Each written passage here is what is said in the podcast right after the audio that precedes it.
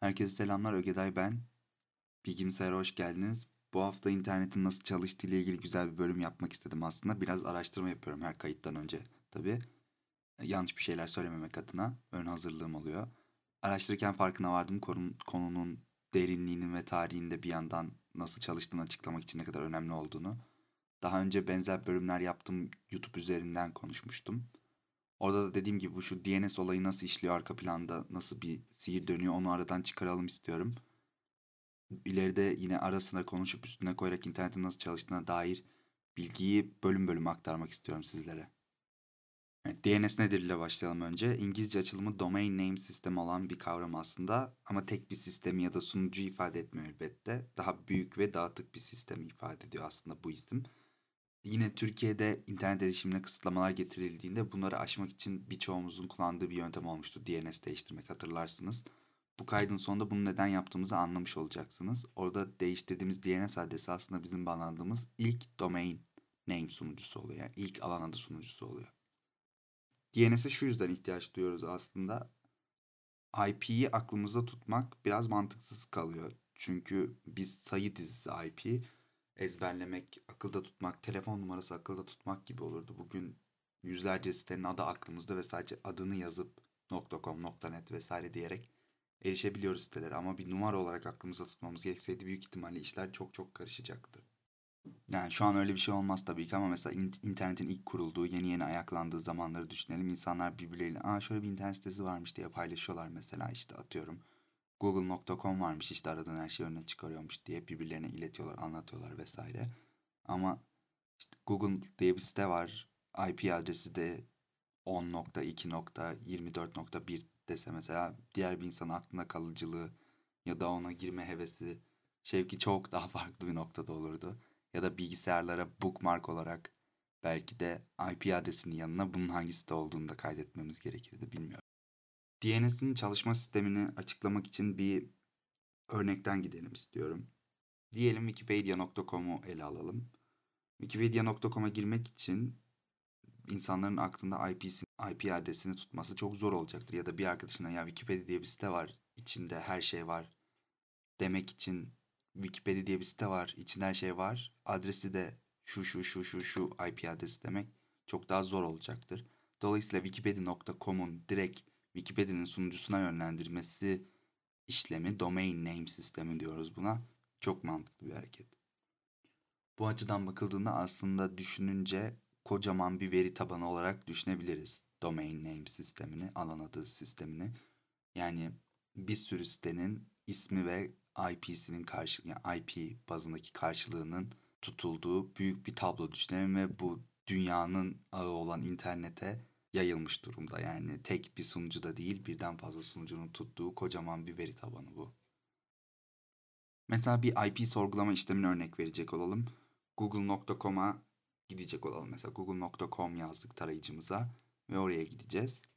Büyük ihtimalle bilgisayarımız daha önceden google.com'un karşılığındaki IP adresini biliyor olacaktır. Çünkü cache denilen bir sistem varmış ve bir yerde tutuyor aslında bilgisayarımız bunu belli bir süreliğine. Ama bunu işletim sistemi bazından mı yapıyor yoksa tarayıcı mı tutuyor bunu bilmiyorum. Bilen varsa lütfen bana iletsin. Ama biz kişisel bilgisayarımızın ya da akıllı telefonumuzun bu tarz bir IP cache'i olmadığını varsayalım şimdilik.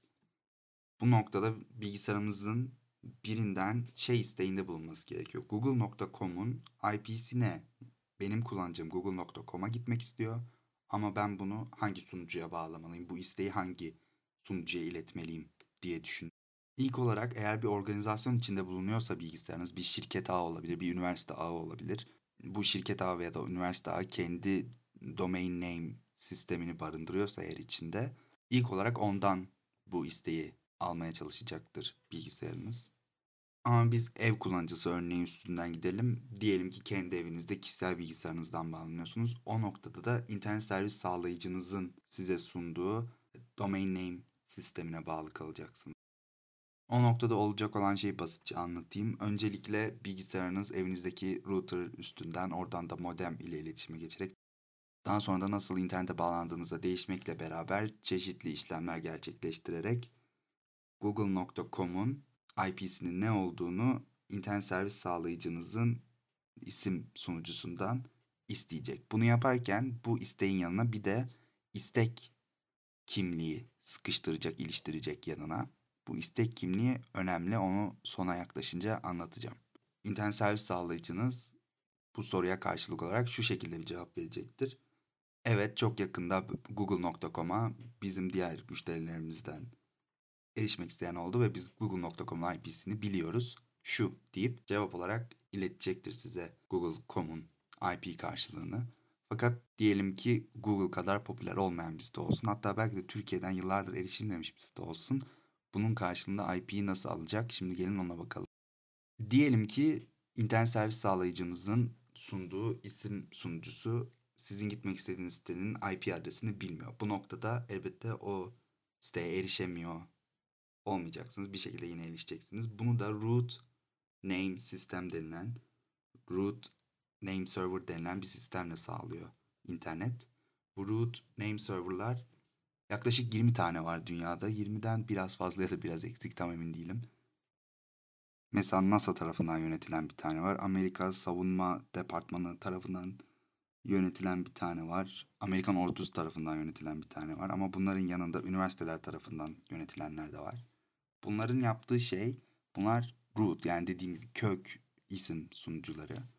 Dolayısıyla sizin internet servis sağlayıcınızın sunduğu isim sunucusu gitmeniz gereken sitenin IP adresinin karşılığını bilmiyorsa, IP adresindeki karşılığını bilmiyorsa bu arkadaşlara soruyor. Bu arkadaşlar çok büyük ihtimalle bunu biliyor oluyorlar. Çünkü bunlar dediğim gibi kök dizini akıllarında tuttukları için çok daha büyük sistemler ve daha maliyetli sistemler.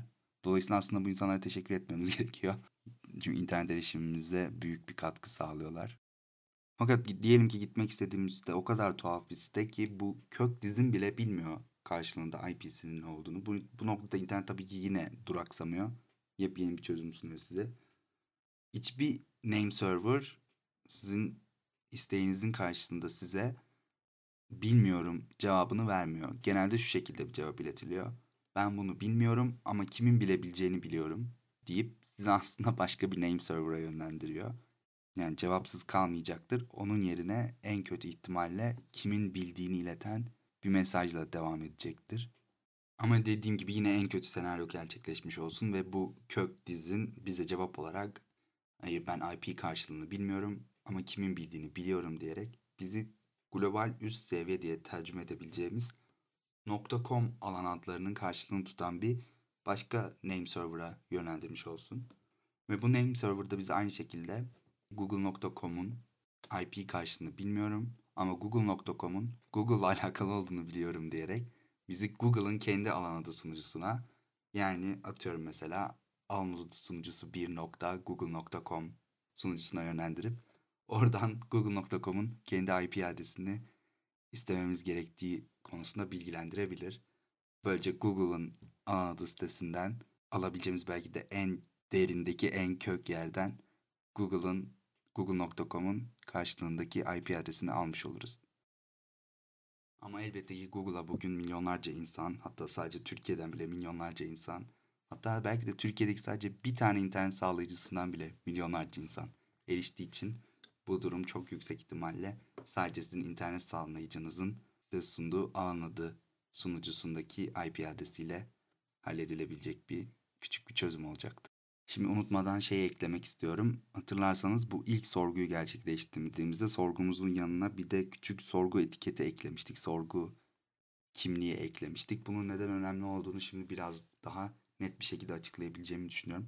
Gördüğünüz gibi sunucudan sunucuya aktarılan bir sorgu isteği oluşabileceği için sorgunuzun tipine bağlı olarak, sorgunuzun karmaşıklığına bağlı olarak bunu kolay ve rahat bir şekilde tutabilmek amaçlı kolay ve rahat bir şekilde geri sorgunun ilk başladığı kişiye iletebilmek amaçlı sorgunun en başında küçük bir istek iliştiriliyor ki küçük bir kimlik iliştiriliyor ki yanına geri cevap doğru kişiye sorgu kimliği sayesinde iletilebilsin.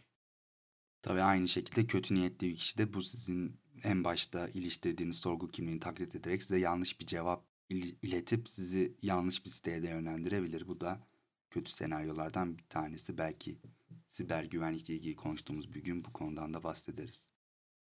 Şimdi az çok anlaşılmıştır diye düşünüyorum domain name sisteminin nasıl çalıştığı. Bu sayede şeyi de aklınıza oturtabilirsiniz artık. bu zamanında internet erişimine mahkeme kararıyla yasak getirildiğinde Türkiye'de internet servis sağlayıcıları bu alan adı sunucularında atıyorum Twitter'a yasak getirilmiştir diyelim.